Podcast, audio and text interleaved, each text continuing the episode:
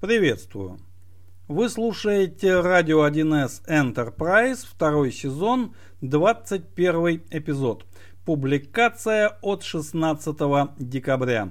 Это авторский подкаст, он же радиопередача, и здесь мы беседуем о различных аспектах разработки на платформе 1С предприятия. Рассказываем просто о сложном и всегда смело двигаемся туда, куда еще заглядывали. Меня зовут Никита Зайцев. Наш проект поддерживается фирмой 1С, профессиональное и, конечно же, разностороннее развитие специалистов нашей с вами отрасли, нашего с вами сообщества разработчиков для вендора традиционно входит в число первых приоритетов. Тема нашей сегодняшней беседы – это система контроля версий Git и то техническое явление, которое называется Git Flow, то есть общепринятая, общепризнанная методика работы с этой системой контроля версий в технологических процессах разработки прикладного программного обеспечения. Было бы, наверное, ну вот просто верхом бессмысленной деятельности попытаться записать еще один краткий обзор на тему, что такое гид, как установить, как настроить, как выполнять основные команды, ну и так далее. Такого рода информация содержится в открытом доступе в огромном, вот нереальном совершенно ассортименте и еще один пересказ, ну, совершенно не имеет никакого смысла.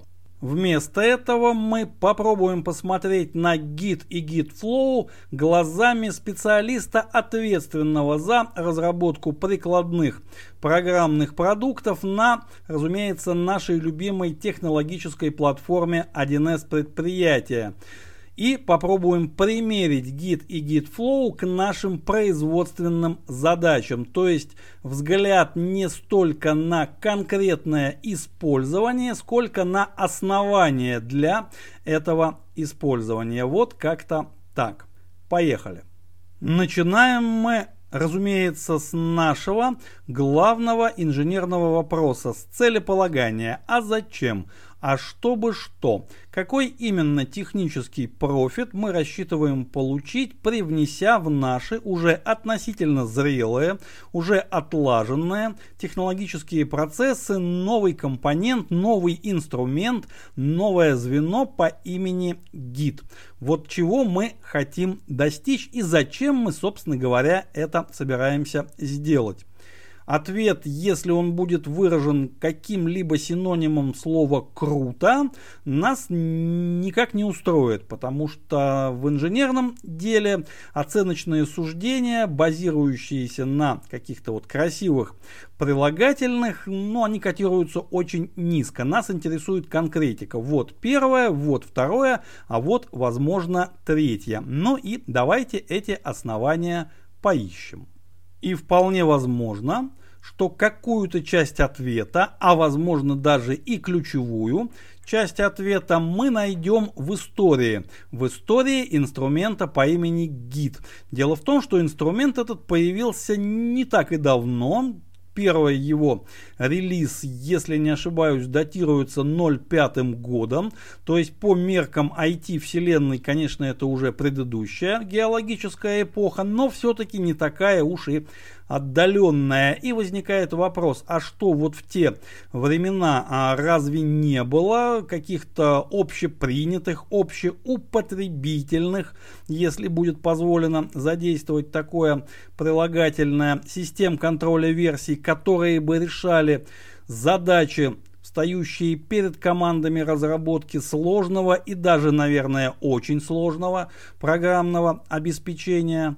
Разумеется, такие системы были и были они в ассортименте, но основателей, изобретателей гид, существующие на тот момент системы, по каким-то причинам не устроили, и они изобрели свою собственную.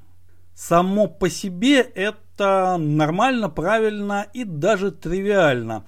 Каждый из нас периодически просто обожает, вот нуждается в том, чтобы изобрести что-то свое, что-то аналогичное существующему, и это даже вошло в ряд поговорок. Но вот бывает так, что пытаются изобрести нечто новое, а получается нечто, да, новое, но совершенно отличное от того, что изобреталось. Ну, в человеческой истории полно тоже тому примеров. Например, пытаемся изобрести летательный аппарат, изначально безнадежный, потому что все-таки это 19 век, но при этом изобретается принцип электрического освещения, который мы с вами используем как цивилизация вполне до сих пор и собираемся использовать дальше. Здесь вопрос в том, кто изобретатель. И вот изобретателем системы контроля версий Git является человек по имени Линус Торвальдс, а к его изобретениям можно, конечно, применять самые разные эпитеты, но среди них совершенно точно не будет слова «неудачный». И вот здесь мы можем сделать первый, почти практический вывод. Система контроля версий Git, по мнению ее изобретателя, основателя, разработчика, обладает такими свойствами и качествами, которые делают ее более подходящей для применения в техпроцессе разработки сложного программного продукта, каковым является ядро операционной системы, более подходящим, чем те аналоги, которые на тот момент имелись в распоряжении изобретателя гид. Соответственно, мы не будем, конечно же, настолько глубоко заходить вот э, в историю и рассматривать те тогдашние аналоги. Мы займемся более э, утилитарным, более полезным делом. Мы попробуем сопоставить гид с тем аналогом, который имелся, имеется и будет, разумеется, иметься в нашем распоряжении с механикой хранилища конфигурации. Итак, объектом хранения, объектом управления, объектом контроля для механики хранилища конфигурации является, собственно, конфигурация. Единая, цельная, монолитная конфигурация 1С предприятия. Хранение организовано максимально простым, но эффективным способом. У нас есть начальное состояние, это может быть пустое место, буквально вот ничего. А может быть какая-то начальная версия конфигурации и все дальнейшие изменения, вносимые в объект хранения, вносятся так называемыми закладками, ну либо же есть замечательный английский термин commit, можно использовать его. Каждый commit оформляет новое состояние объекта хранения, то есть новую версию нашей цельной конфигурации. И вот линейная последовательная цепочка таких закладок, цепочка коммитов и представляет собой физический смысл хранилища конфигурации. Это те самые версии, которые мы контролируем, которыми мы управляем. Ключевое словосочетание здесь линейная последовательность. Никаких ветвлений, никаких альтернатив у нас нет и быть не может. Последовательность комитов строго линейна от начального состояния к текущему актуальному. Другая, ключевая, концептуальная особенность механики хранилища конфигурации заключается в том, что прежде чем вносить изменения в какой-либо фрагмент объекта хранения, то есть в какой-либо объект метаданных нашей конфигурации, необходимо для этого объекта установить специальный эксклюзивный режим доступа для конкретного участника процесса разработки. То есть в наших терминах захватить объект в хранилище. Ну, как устроен этот техпроцесс, вы, э, выполнить захват, попытаться захватить, модифицировать, поместить, захватить и так далее. Ну, все прекрасно знают, повторяться, конечно же, пересказывать нет никакого смысла. Вот так устроен процесс групповой коллективной работы с объектом хранения в хранилище. На что это похоже? Это очень похоже на ту технику работы с данными, групповой, коллективной, конкурентной работы с данными, которая используется в СУБД блокировочного типа. Есть таблицы с данными, есть записи в этих таблицах, есть определенная гранулированность данных и есть таблица блокировок. Прежде чем модифицировать данные, нужно попытаться и успешно записать в таблицу блокировок соответствующий элемент, заблокировать от других участников, от других транзакций вот свой кусочек данных, чтобы внести в него изменения. Ровно так же мы работаем с хранилищем. Можно сказать, что это своего рода тоже СУБД блокировочного типа, только вместо данных у нас выступает объект хранения. Наша с вами конфигурация, то есть предмет нашей разработки. Разумеется, это вполне рабочая техника, но надо сказать, что вот этот блокировочный, вот эта блокировочная техника, она все-таки обладает определенными особенностями. И эти особенности не могут не отражаться на технологическом процессе разработки. Давайте посмотрим, как они отражаются. Если процесс разработки у нас устроен относительно просто, то все замечательно. У нас небольшое количество разработчиков относительно небольшое. У нас небольшое, опять же, относительно небольшое количество задач. У нас всего один вариант, всего одна версия объекта разработки. Мы все работаем над одной цельной конфигурацией, то есть нет какой-то много вариантности.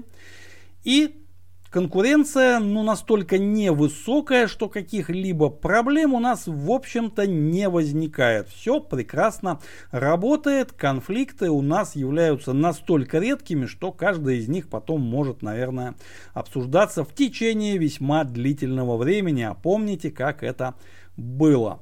Но с повышением сложности процесса, когда разработчиков в команде становится много, когда версий вариантов объекта разработки, над которыми мы ведем параллельную работу, становится больше одного, а иногда и значительно больше одного, потому что у нас есть релизная продуктивная версия, нашего объекта разработки есть, например, тестовая, которая еще не была никуда передана, и там мы проводим альфа-бета тестирование, исправляем какие-то горячие ошибки. Есть какая-то экспериментальная версия, где мы ведем долгую разработку новой подсистемы, которую пока что еще не собираемся никуда выкатывать никому, даже еще, наверное, показывать только внутри. И вот таких версий может быть значительно больше одной.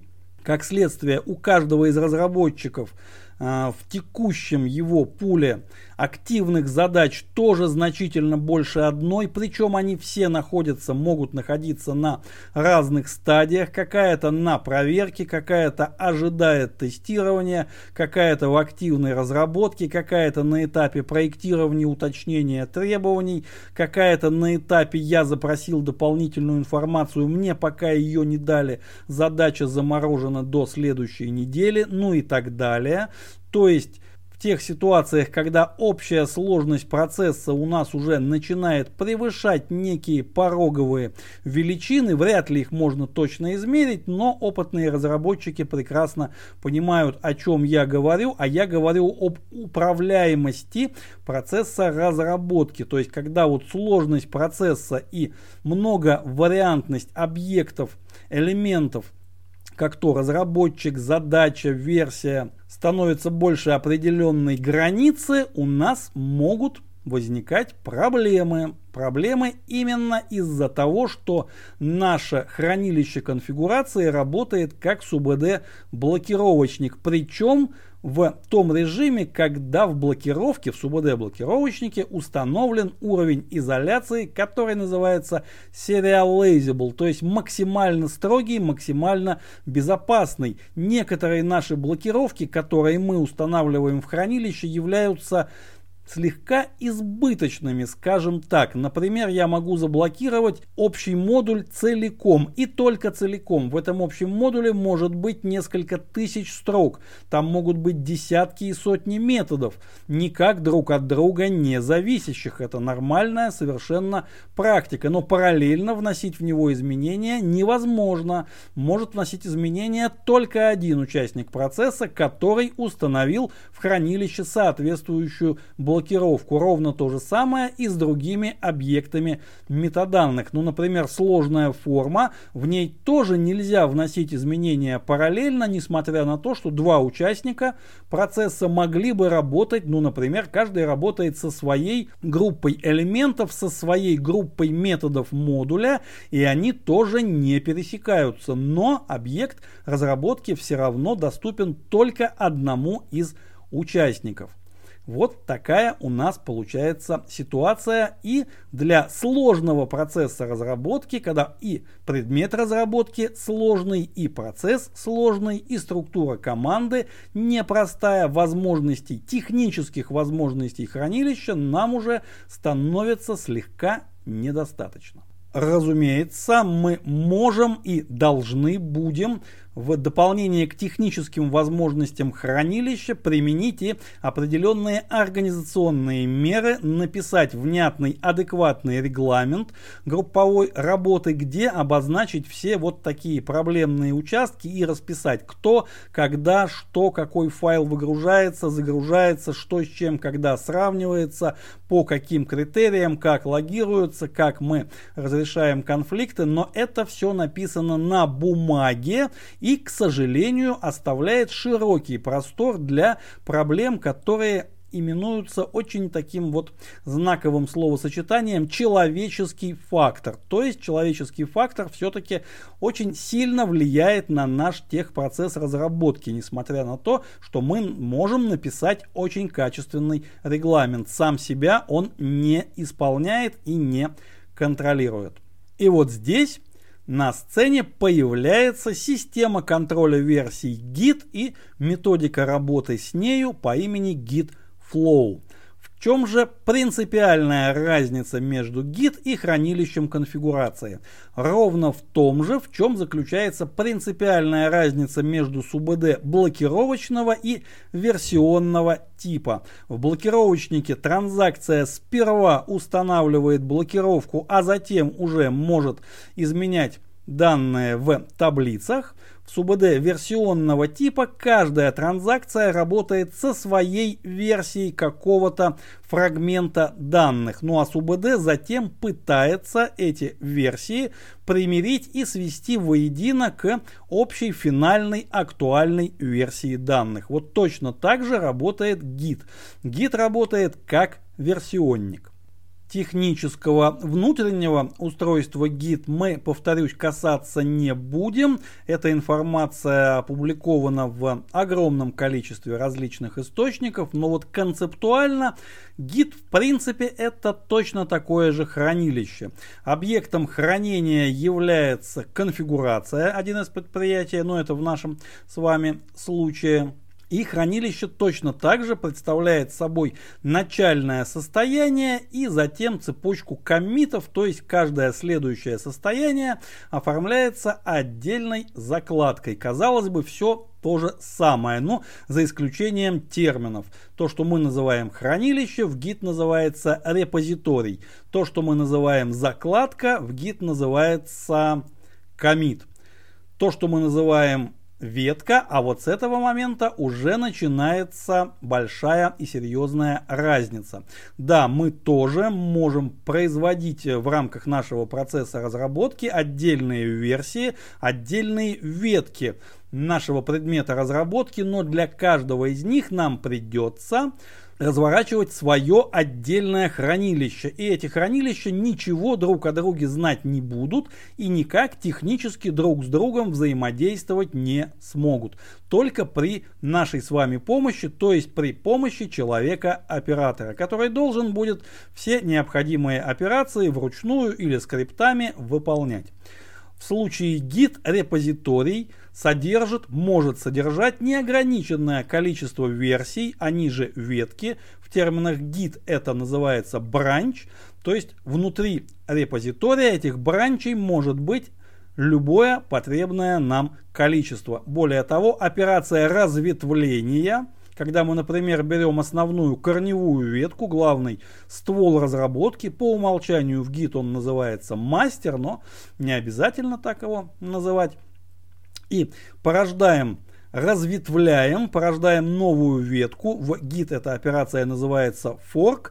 Так вот, этот fork, он технически, с точки зрения машинного ресурса, времени и так далее, операция, ну, почти что бесплатная. То есть разветвить мы можем очень быстро, вот запросто. Соответственно, каждый из наших разработчиков может породить для себя в любой момент времени, в любом месте нашего дерева бранча необходимый ему новый бранч и работать с ним, вносить изменения в него. Ну и если у нас есть операция разветвления, то должна быть и операция слияния. Конечно же, она есть в терминах Git, это называется merge когда мы две версии, две ветки сливаем в одну, то есть применяем, сопоставляем изменения и из двух веток у нас получается уже одна, только более толстая. И вот здесь у нас без сомнения самый интересный участок слияния версий.